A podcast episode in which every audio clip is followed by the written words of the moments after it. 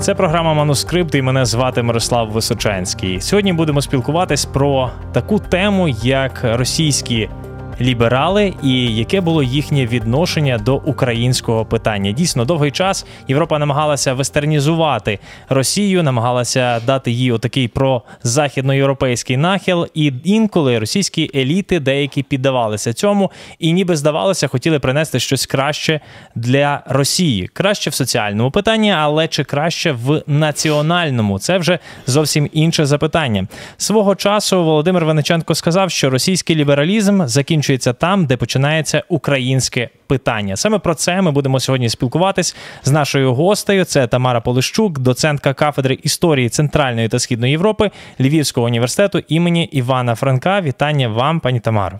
Вітаю, Мирослава. Ми е, знаємо, і дуже так часто, можливо, це якісь пізніший наратив, що є російські декабристи, які з'явилися після наполонівських воєн. Вони таким переможним маршом пройшлися Європою до Франції, війшли в Париж. В Парижі вони познайомилися з тим, що є в Франції, особливо російські офіцери. Це свобода, рівність, братерство. А що є в Росії? Самодержавство і кріпацтво. І відповідно російські декабристи хотіли щось змінити на Росії. Вони хотіли змінити соціальне, а національне. Як було з цим? Російські декабристи дуже е, міфологізоване явище в російській історії і е, в суспільній думці. Як писав один із російських істориків, декабристи це історична випадковість, яка обросла літературою. А біля витоків е, російського опозиційного руху, його революційного напряму, поставив е, Володимир Ленін.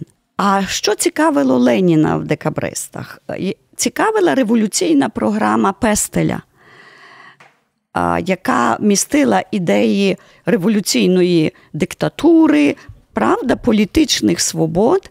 Але я яка ніяким чином не торкалася е, е, національного питання в тому плані, що потрібно було зруйнувати Російську імперію. Так? Ішлося про те, що треба було е, цю імперію реформувати, е, наблизивши її до е, провідних. Е, в політичному відношенні держав, зокрема Франції постреволюційної. Взагалі-то е, модернізувати Росію за європейськими взірцями почав ще Петро І. Але ми ж не вважаємо його е, якимсь там опозиціонером, чи правда? лібералом. Чи лібералом. Так? Першою е, проєвропейською опозицією влади були все-таки так звані західники. Так от, оці західники, вони дійсно закликали до змін е, в Росії за взірцем е, ідей західноєвропейських, тобто проведення глибоких соціальних і економічних реформ, зокрема звільнення кріпосного селянства, і навіть конституційну встановлення конституційної монархії в Росії. А я хочу Е, зауважити, говорячи про 30-40 роки, загалом е, в російській опозиційній думці, отакий, е, на мою думку, важливий момент. Це великий інтерес російської громадськості до України. Е, або в тодішніх е, поняттях Малоросії. Е, чим це було викликано? Це було викликано, що після придушення першого польського повстання 1830-31 років остаточно формується ідеологія російського державного націоналізму, знаменита формула самодержавство, православ'я і народність. І, власне, тоді ж інтелектуалами російськими, не тільки владою, А більшість освічених людей були прихильниками цієї формули. Буде сформована думка про е, те, що Росія остаточно, так, уже в, в модерних дефініціях, що росіяни, російський народ це триєдина гілка. Великороси, росіяни, власне, русські, малороси, українці і білоруси. Звідси інтерес до всього, що пов'язано з Україною, всіх кіл російського суспільства. Але це тривало до пори до часу. Це замилування Україною, е, врешті-решт, успіх Гоголя з його українськими повістями в Петербурзі. Як тільки українці спробували почати писати е, українською малоруським язиком чи наречієм в тодішніх термінах е, художню прозу, де ми е, зразу ж відчуваємо роздратування і занепокоєння з боку тодішніх е, російських українофілів. Ми сьогодні спілкуємось про російську ліберальну опозицію, так звані хороші руські. Чи вірите ви, що в сьогоденні їх можна знайти, зважаючи на той пласт історії і вже аналітики, який в нас був за плечима? Пишіть в коментарях. Одним із найвідоміших російських лібералів є Олександр Герцен, і він за кордоном говорив різні цитати і про Україну. І одна з них я зараз зацитую: Україну треба визнати вільною і незалежною республікою. Зв'яжіть їм руки, дозвольте їм говорити вільно. Нехай їхня мова буде цілком вільна, і нехай тоді вони висловлять свою думку. Так сказав Герцен. Але він був ідеологом ще одної такої течії, яка потім з'явиться. Це народники. І народники використовували інколи українське питання для пропаганди. Чи дуже часто російські ліберальні рухи використовували українське питання в якості пропаганди, коли їм треба було залучити українців на свій бік? Цитата Герцена стосувалася власне е, е, російсько-польських дискусій кінця 50-х років. А, що що таке Україна? Так?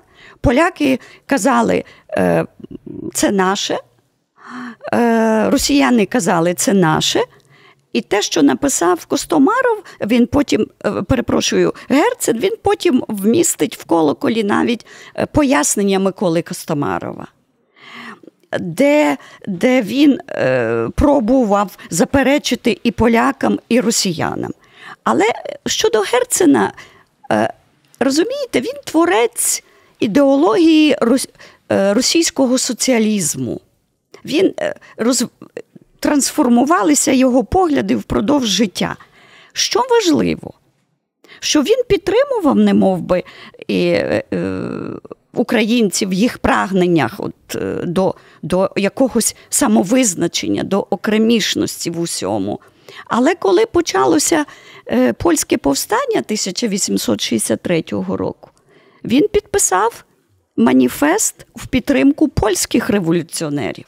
А польські революціонери виступили з ідеєю відновлення Речі Посполитої в кордонах 1772 року, тобто з претензією на е, колишні е, воєводства Речі Посполитої, тобто на правобережну Україну.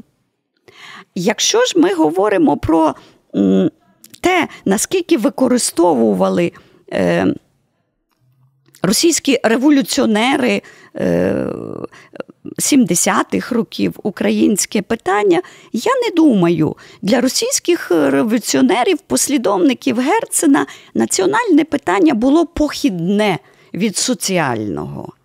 Так? І е, не так важливим було навіть було для російських соціал-демократів, зокрема в особі е, більшовиків. Е, до появи більшовизму е, українське питання обговорювалось на сторінках ліберальних російських видань дуже активно. І е, що показало це обговорення? Що навіть такі українофіли, як Олександр Пипін, відомий дуже російський публіцист, критик, визнаючи окремішність української мови, літератури і культури, були проти а, того, щоб з'явилась якась а, взагалі українська ідея з прицілом на відокремлення до Росії. Все мало розвиватися, але в рамках общеруської культури. І з цією ідеєю російські ліберали в особі навіть партії кадетів підійшли до Першої світової війни і до російської революції 17-го року. Є в нас наш гетьман Скоропадський на початку ХХ століття, в 18-му році, і він виділив чотири стадії того, як росіяни адаптуються. Перша стадія вони мовчать, сплять, їдять і по і п'ють це, коли приїжджають в Україну. Друга стадія починають це хвалити. Третя стадія вони ще веселі, хороші, але потім шукають недоліки в Україні. А вже четверта стадія критика всього, заперечення України, заперечення українського народу і всього. Але він тих росіян, які приїжджали різних, різношерстних, приймав. Потім вони переїхали всі в Європу і створили оцю так звану білу опозицію до влади ліберально, неліберально, бо там були різні прошурки.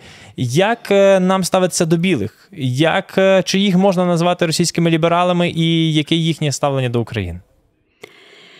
Ну, знаєте, Павло Скоропадський сам е, е, пройшов складну еволюцію в сприйнятті е, українськості. Так? Щодо еміграції російської, а е, важливо відзначити, що Росію покинуло понад 2 мільйони е, е, громадян після приходу до влади більшовиків. Ну, Ще вони залишали Росію під час громадянського протистояння, громадянської війни. І ця еміграція російська була дуже різношерстною. Зауважу, що в середовищі російської еміграції, зокрема, особливо такого консервативно-монархічного крила, з'явилась низка публікацій е, з обвинуваченням українців в розвалі Російської імперії. Нічого дивного, як з Союзом, так само з імперією, так. з усім. Низка е, публікацій.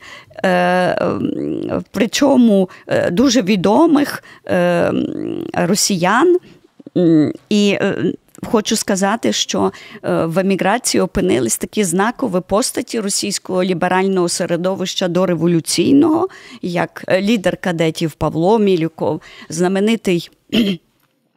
Філософ Микола Бердяєв, молоді інтелектуали російські, травмовані крахом імперії і приходом до влади більшовиків е, сформують е, дуже цікаву течію еміграційну ем, євразійство.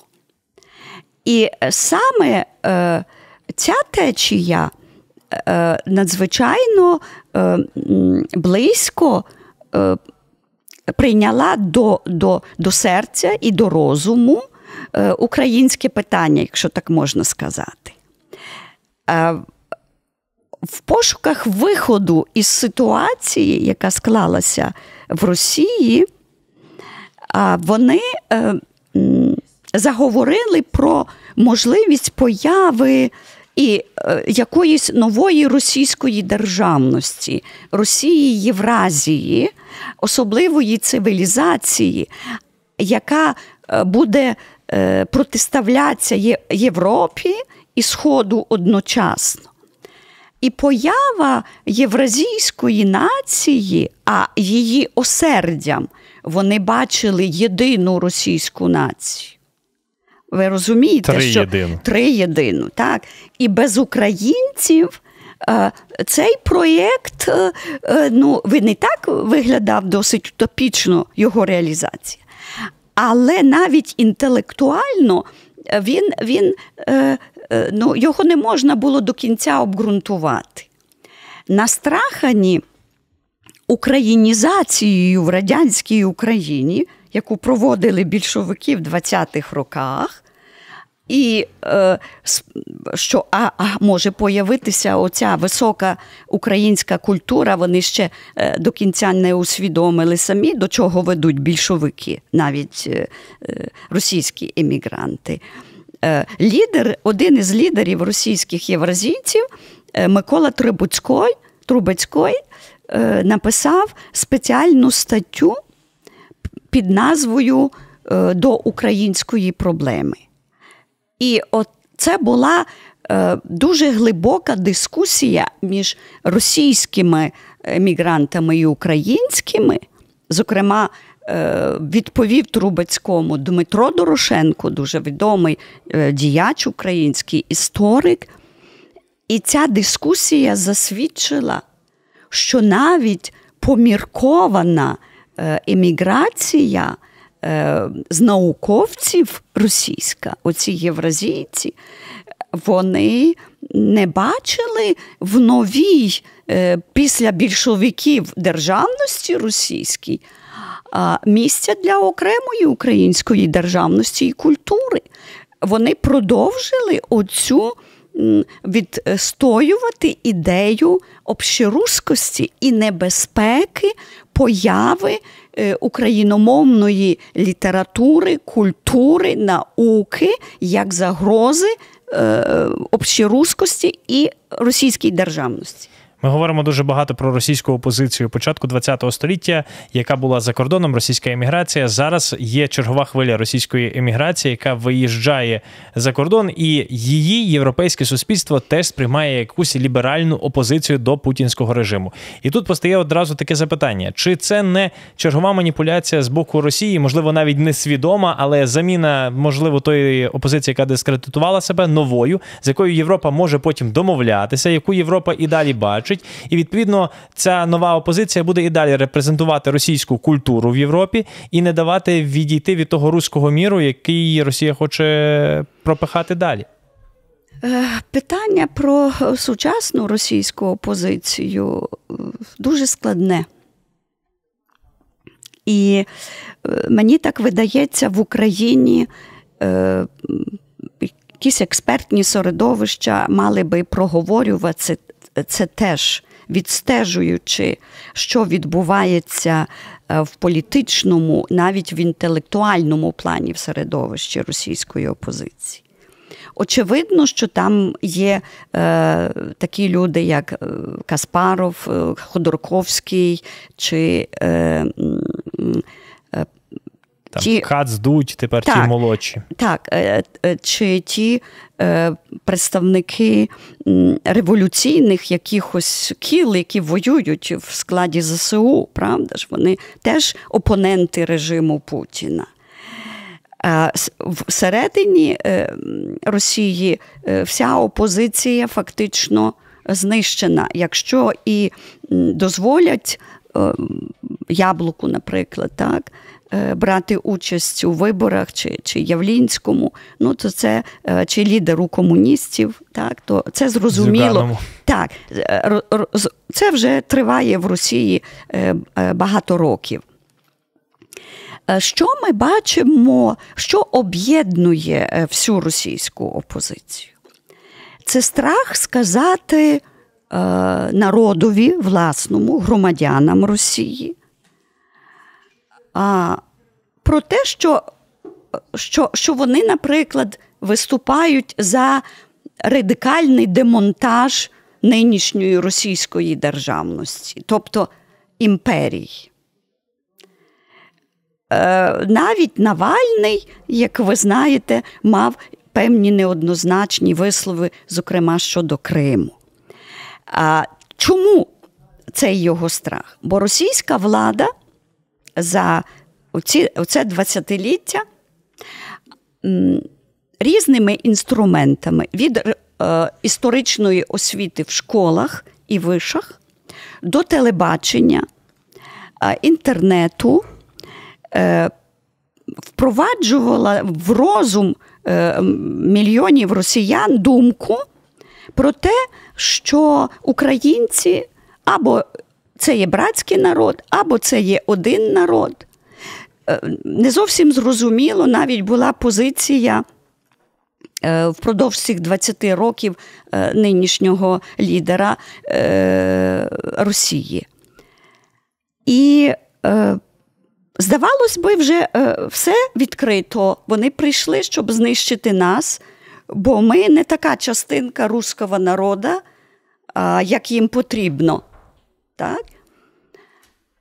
І ось в серпні 23-го року е, Великий Том підготував Державний архів документів під назвою е, об історичному єдинстві росіян і українців. Тобто е, цей збірник документів, понад 200 таких документів. Е, збірник починається статтею Путіна, яку він написав в липні 21-го року, і він охоплює документи з 10, з 11 століття е, по 20. Тобто то нас треба знищити.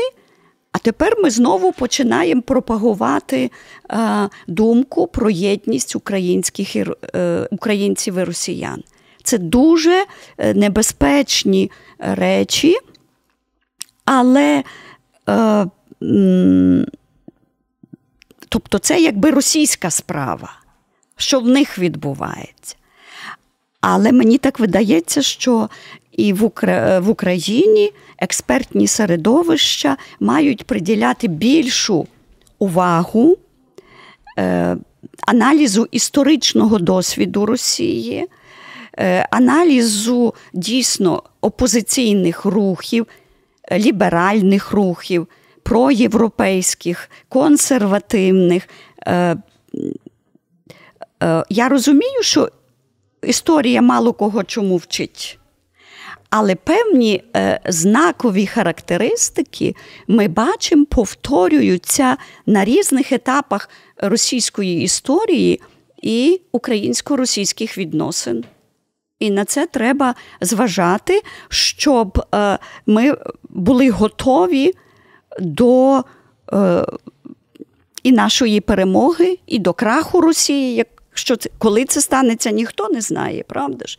Але е, ми маємо все це проговорювати, дискутувати, обговорювати, шукати аналогії або якісь співпадіння. І тепер і в історії. Традиційно ми запитуємо чат GPT, штучний інтелект, якби він генерував відповідь того чи іншого діяча. І ми попросили, щоб він себе уявив російським філософом Петром Чаадаєвим, як би він відповів на питання, чи може Росія дозволити Україні повністю відірватися від російської культури. Що він відповів? Це штучний інтелект. Як російський філософ Петро Чадаєв, я вважав би, що повне відірвання України від російської культури є неможливим, оскільки обидві нації історично переплетені. Проте я б захоплювався ідеєю розвитку унікальної української ідентичності, яка враховує та збагачує загальну культурну спадщину. Така відповідь штучного інтелекту. Ми знаємо, що російська культура, яка десь дуже там шанується в Європі чи в Сполучених Штатах Америки, але як є така цитата, що без Тургенєва не було би Леніна,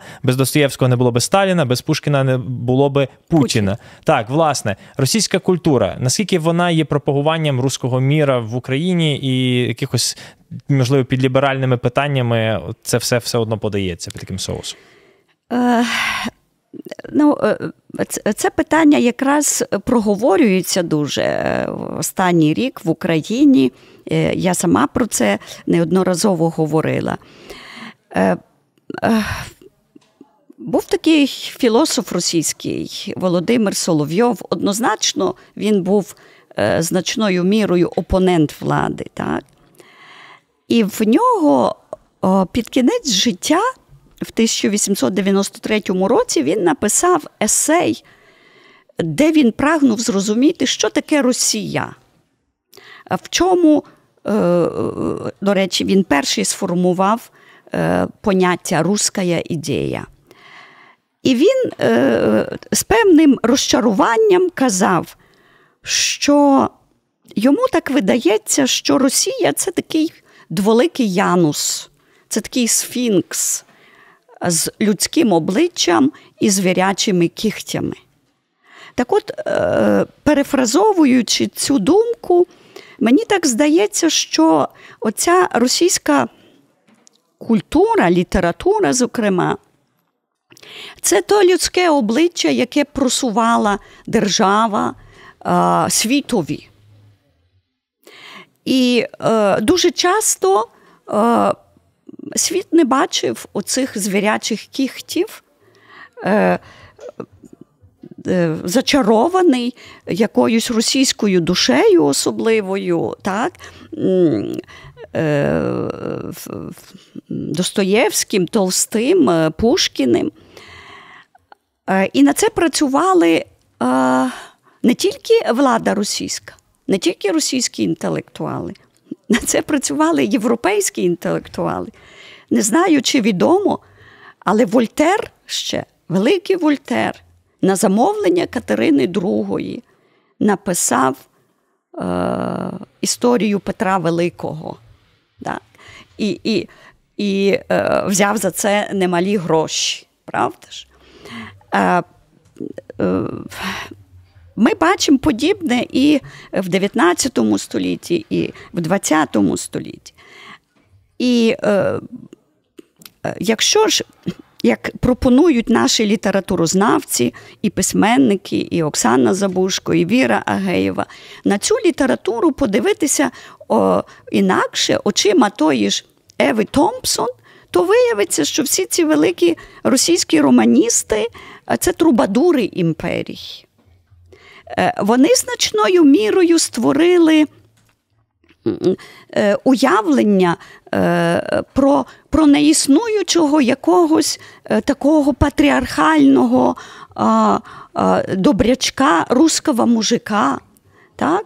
Е, А потім е, і Горький, і Бунін були шоковані, що витворяє цей святий руський народ е, в горнилі революції. Правда ж?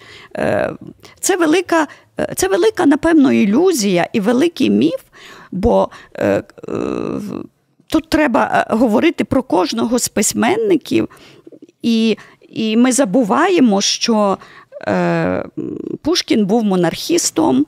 Е, Достоєвський шовіністом і антисемітом, правда ж, не кажучи вже про Булгакова. І якщо з російської літератури з творів забрати мілітарну тематику, то там е, мало що залишиться. Сьогодні ми спілкувались про російську ліберальну опозицію, про те, як вона формувалась і яке ставлення в неї було на різних етапах до українського питання. Спілкувались з нашою гостею. Це Тамара Полищук, доцентка кафедри історії Центральної та Східної Європи Львівського університету імені Івана Франка. Пані Тамаро, дякуємо за розмову. Дякую за запрошення і вам.